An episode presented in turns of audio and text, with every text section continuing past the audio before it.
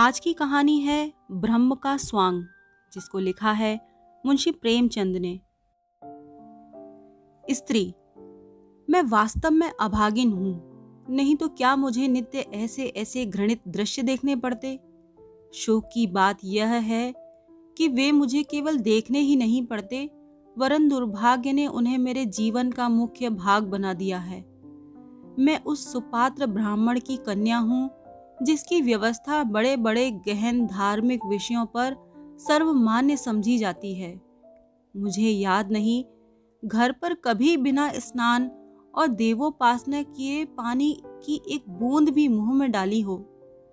मुझे एक बार कठिन ज्वर में स्नाना आदि के बिना दवा पीनी पड़ी थी। उसका मुझे महीनों खेद रहा। हमारे घर में धोबी कदम नहीं रखने पाते। चमारिन दालान में भी नहीं बैठ सकती थी। किंतु यहाँ आकर मैं मानो भ्रष्ट लोक में पहुँच गई हूँ। मेरे स्वामी बड़े दयालु, बड़े चरित्रवान और बड़े सुयोग्य पुरुष हैं। उनके यह सद्गुण देखकर मेरे पिताजी उन पर मुग्ध हो गए थे। लेकिन वे क्या जानते थे कि यहाँ लोग अघोर पंथ के अनुयायी हैं। संध्या और उपासना तो दूर रही। कोई नियमित रूप से स्नान भी नहीं करता। बैठक में नित्य, मुसलमान, क्रिस्तान सब आया जाया करते हैं। और स्वामी जी भी वहीं बैठे बैठे पानी, दूध, चाय पी लेते हैं। इतना ही नहीं, वह वहीं बैठे बैठे मिठाइयाँ भी खा लेते हैं। अभी कल ही की बात है। मैंने उन्हें लेमोनेड पीते देखा था। साइस, जो चमार है बेरोक टोक घर में चला आता है। सुनती हूँ, वे अपने मुसलमान मित्रों के घर दावतें खाने भी जाते हैं। यह भ्रष्टाचार मुझसे नहीं देखा जाता। मेरा चित्त घृणा से व्याप्त हो जाता है। जब वे मुस्कुराते हुए मेरे समीप आ जाते हैं और हाथ पकड़कर अपने समीप बिठा लेते हैं तो मेरा जी चाहता है कि धरती फट जाए और मैं उसमें समा जाऊँ। मेरी हिंदू जाति तूने हम स्त्रियों को पुरुषों की दासी बनना ही क्या हमारे जीवन का परम कर्तव्य बना दिया? हमारे विचारों का, हमारे सिद्धांतों का, यहाँ तक कि हमारे धर्म का भी कुछ मूल्य नहीं रहा। अब मुझे धैर्य नहीं।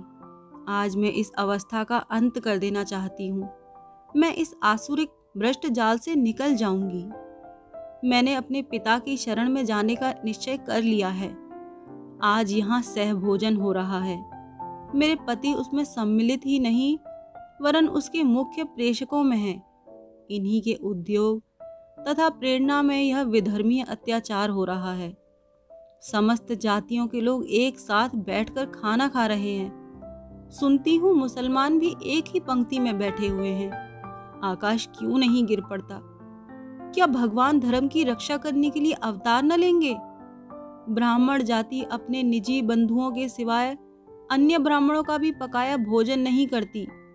वहीं महान जाति इस अधोगति को पहुँच गई कि कायस्थों, बनियों और मुसलमानों के साथ बैठकर खाने में लेश मात्र भी संकोच नहीं करती, बल्कि इसे जातीय गौरव, जातीय एकता हेतु समझती है। पुरुष, वह कौन सी घड़ी होगी कि इस देश की स्त्रियों में ज्ञान का उदय होगा और वे राष्ट्रीय संगठन में पुरुषों की सहायता करेंगी। हम कब तक ब्राह्मणों के गोरख धंधे में फंसे रहेंगे? हमारे विवाह प्रवेश कब तक जानेंगे कि स्त्री और पुरुषों के विचारों की अनुकूलता और समानता गोत्र और वर्ण से कहीं अधिक महत्व रखती है? यदि ऐसा ज्ञात होता तो मैं वृंदा का पति न होता और न वृंदा मेरी पत्नी। हम दोनों के विचारों में ज़मीन और आसमान का अंतर है। यद्यपि वह प्रत्यक्ष नहीं कहती, किंतु मुझे विश्वास है कि वह मेरे विचारों को घृणा की दृष्टि से देखती है। मुझे ऐसा ज्ञात होता है कि वह मुझे स्पर्श भी नहीं करना चाहती। यह उसका दोष नहीं, यह हमारे माता पिता का दोष है, जिन्होंने हम दोनों पर ऐसा घोर अत्याचार किया। कल वृंदा खुल पड़ी। मेरे कई मित्रों ने सहभोज का प्रस्ताव किया था। मैंने उसका सहर्ष समर्थन किया। कई दिन के बाद वाद विवाद के पश्चात अंत को कल कुछ गिने गिनाए सज्जनों ने सहभोज का सम्मान कर ही डाला। मेरे अतिरिक्त केवल चार और सज्जन ब्राह्मण थे। शेष अन्य जातियों के लोग थे। यह उदारता वृंदा के लिए असहाय हो गई। जब मैं भोजन करके लौटा तो वह ऐसी विकल थी, मानो उसके मर्म स्थल पर आघात हुआ हो। मेरी ओर विषादपूर्ण नेत्रों से देखकर बोली, अब तो स्वर्ग का द्वार अवश्य खुल गया होगा। यह कठोर शब्द मेरे हृदय पर तीर के समान लगे। ऐंठ कर बोला, स्वर्ग और नर्क की चिंता में वे रहते हैं जो अपाहिज हैं, कर्तव्यहीन हैं, निर्जीव हैं। हमारा स्वर्ग और नर्क सब इसी पृथ्वी पर है। हम इस कर्म क्षेत्र में कुछ कर जाना चाहते हैं। वृंदा, धन्य है आपके पुरुषार्थ को, आपके सामर्थ्य को। आज संसार में सुख और शांति का साम्राज्य हो जाएगा। आपने संसार का उद्धार कर दिया। इससे बढ़कर उसका कल्याण क्या हो सकता है? मैंने झुंझलाकर कहा, अब तुम्हें इन विषयों के समझने की ईश्वर ने बुद्धि ही नहीं दी तो क्या समझाऊं? इस पारस्परिक भेदभाव से हमारे राष्ट्र को जो हानि हो रही है, उसे मोटी से मोटी बुद्धि का मनुष्य भी समझ सकता है। इस भेद को मिटाने से देश का कितना कल्याण होता है, इसमें किसी को संदेह नहीं।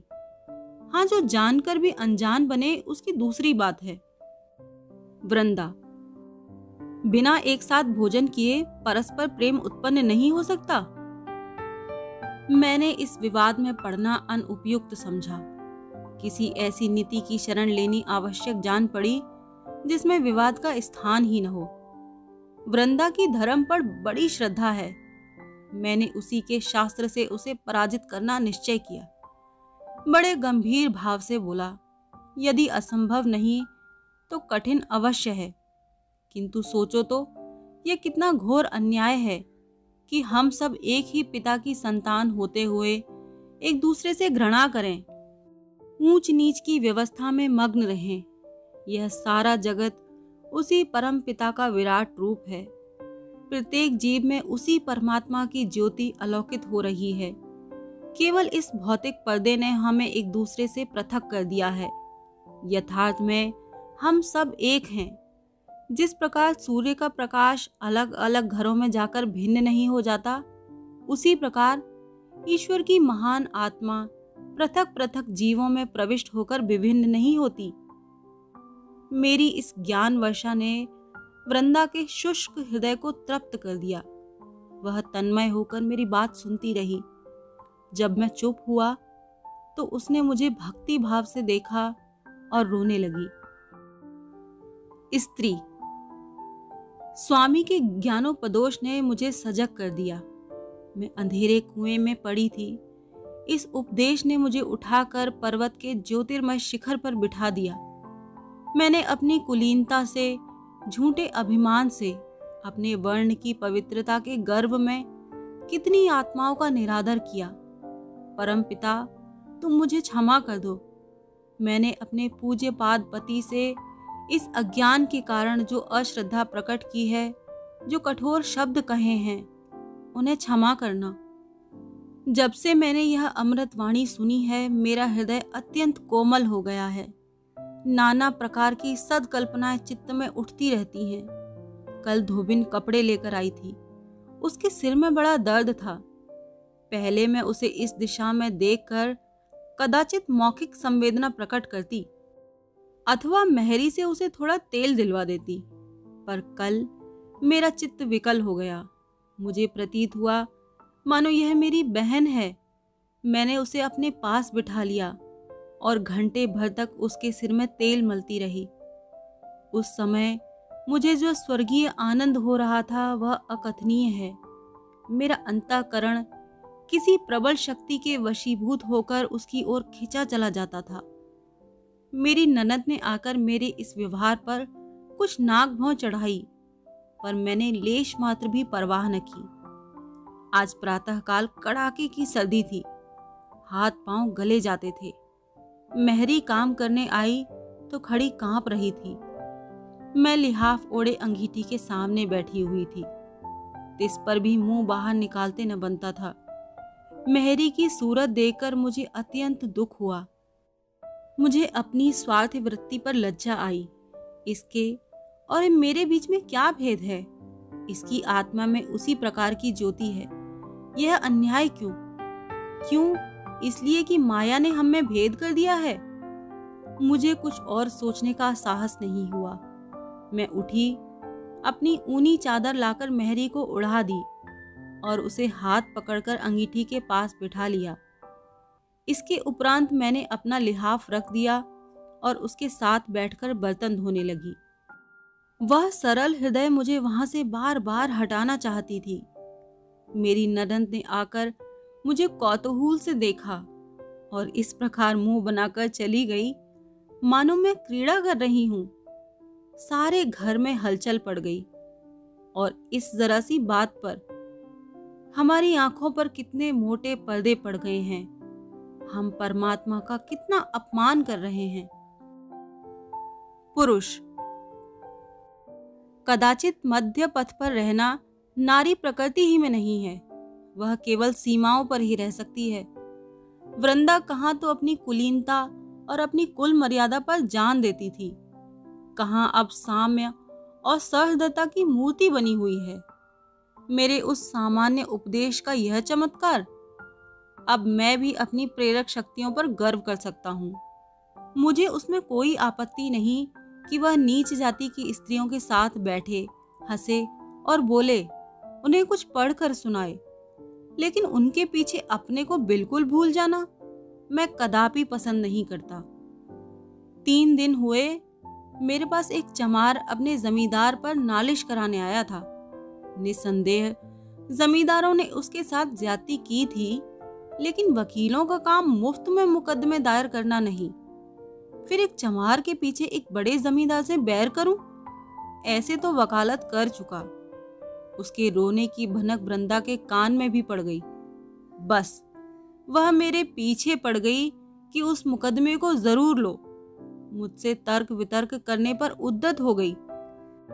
मैंने बहाना करके उसे किसी प्रकार टालना चाहा, लेकिन उसने मुझसे वकालतनामे पर हस्ताक्षर करा कर ही पिंड छोड़ा।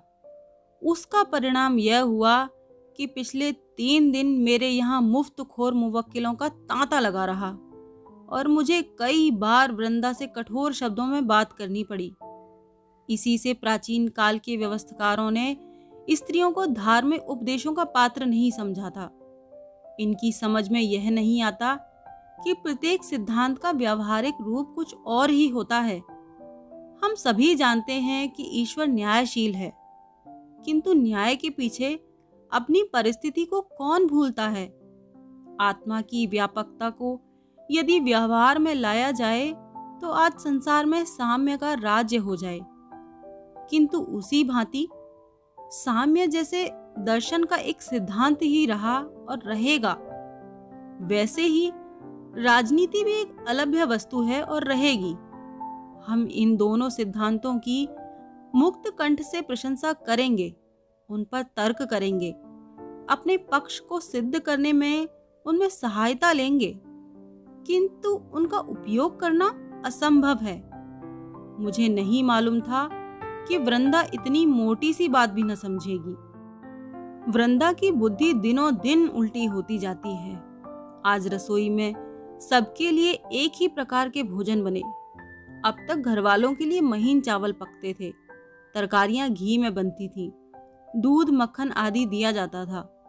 नौकरों के लिए मोटा चावल, मटर की दाल और तेल की भाजियाँ बनती थी। बड़े बड़े रईसों के यहाँ भी यही प्रथा चली आती है। हमारे नौकरों ने कभी इस विषय में शिकायत नहीं की।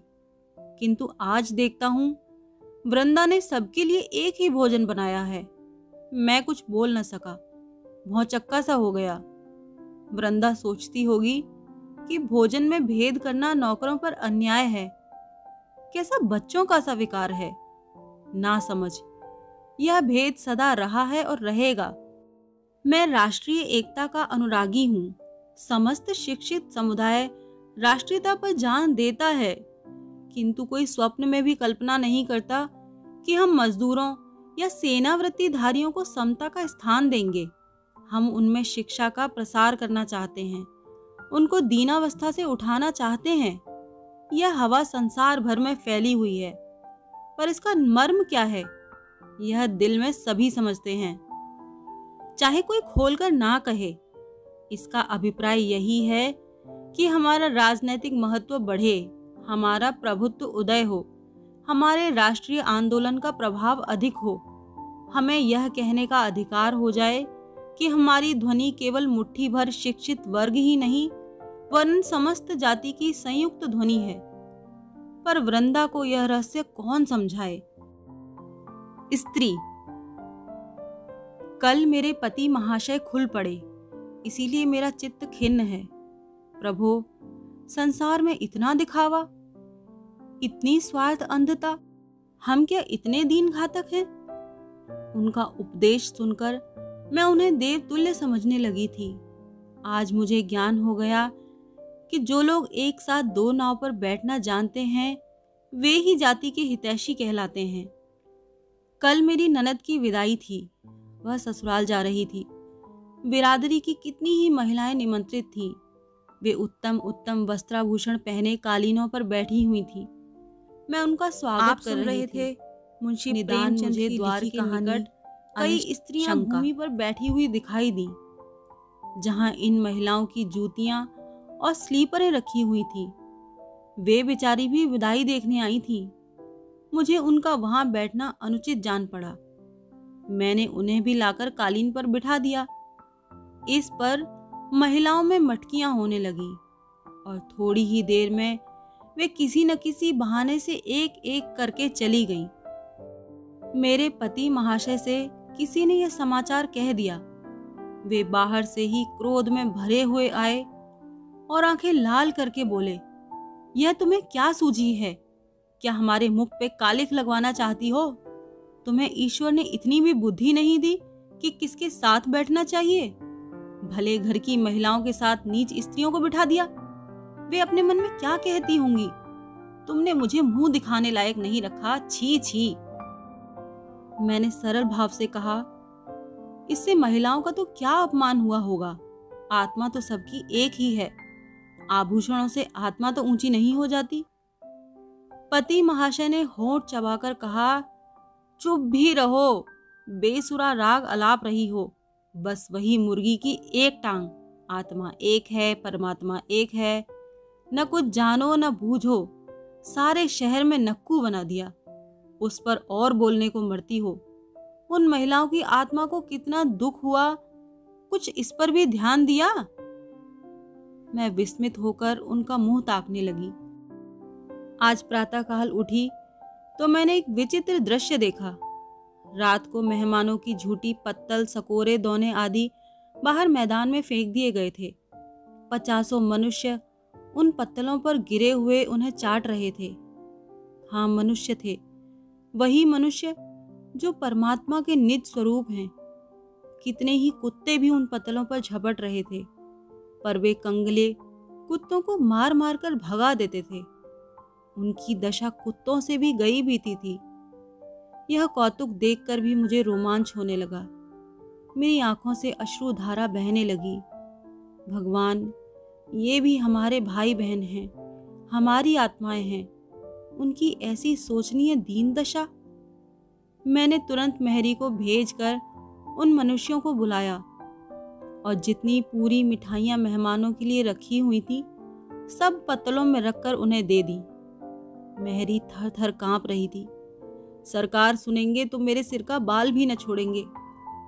लेकिन मैंने उसे ढांढस दिया, तब उसकी जान में जान आई। अभी ये बेचारे कंगले मिठाइयाँ खा ही रहे थे कि पति महाशय मुँह लाल किए हुए आए और अत्यंत कठोर स्वर में बोले, तुमने भाँग तो नहीं खा ली? जब देखो तब एक उपद्रव खड़ा कर देती हो। मेरी तो समझ में नहीं आता तुम्हें हो क्या गया है। ये मिठाइयाँ डोमड़ों के लिए नहीं बनाई थी।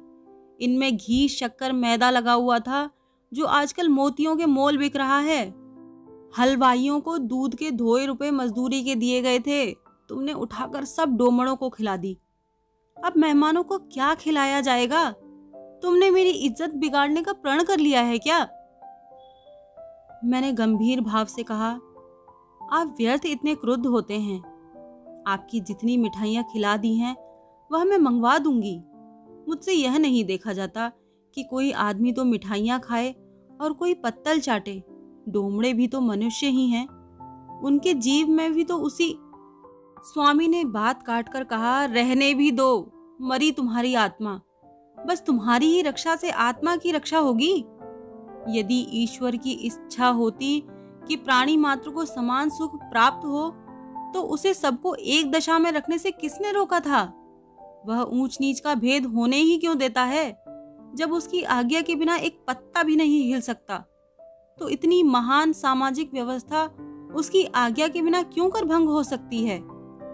जब वह स्वयं सर्वव्यापी है तो वह अपने ही को ऐसे ऐसे घृणोत्पादक अवस्थाओं में क्यों रखता है?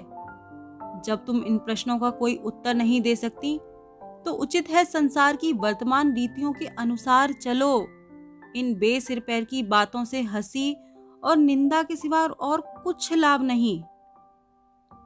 मेरे चित्त की क्या दशा हुई वर्णन नहीं कर सकती। मैं अवाक रह गई। हे स्वार्थ, हे माया अंधकार, हम ब्रह्म का भी स्वांग बनाते हैं। उसी क्षण से पति श्रद्धा और पति भक्ति का भाव मेरे हृदय से लुप्त हो गया। यह घर मुझे अब कारागार लगता है। किंतु मैं निराश नहीं हूँ। मुझे विश्वास है कि जल्दी या देर ब्रह्म ज्योति यहाँ अवश्य चमकेगी और वह इस अंधकार को नष्ट कर देगी। आप सुन रहे थे मुंशी प्रेमचंद की लिखी कहानी ब्रह्म का स्वांग।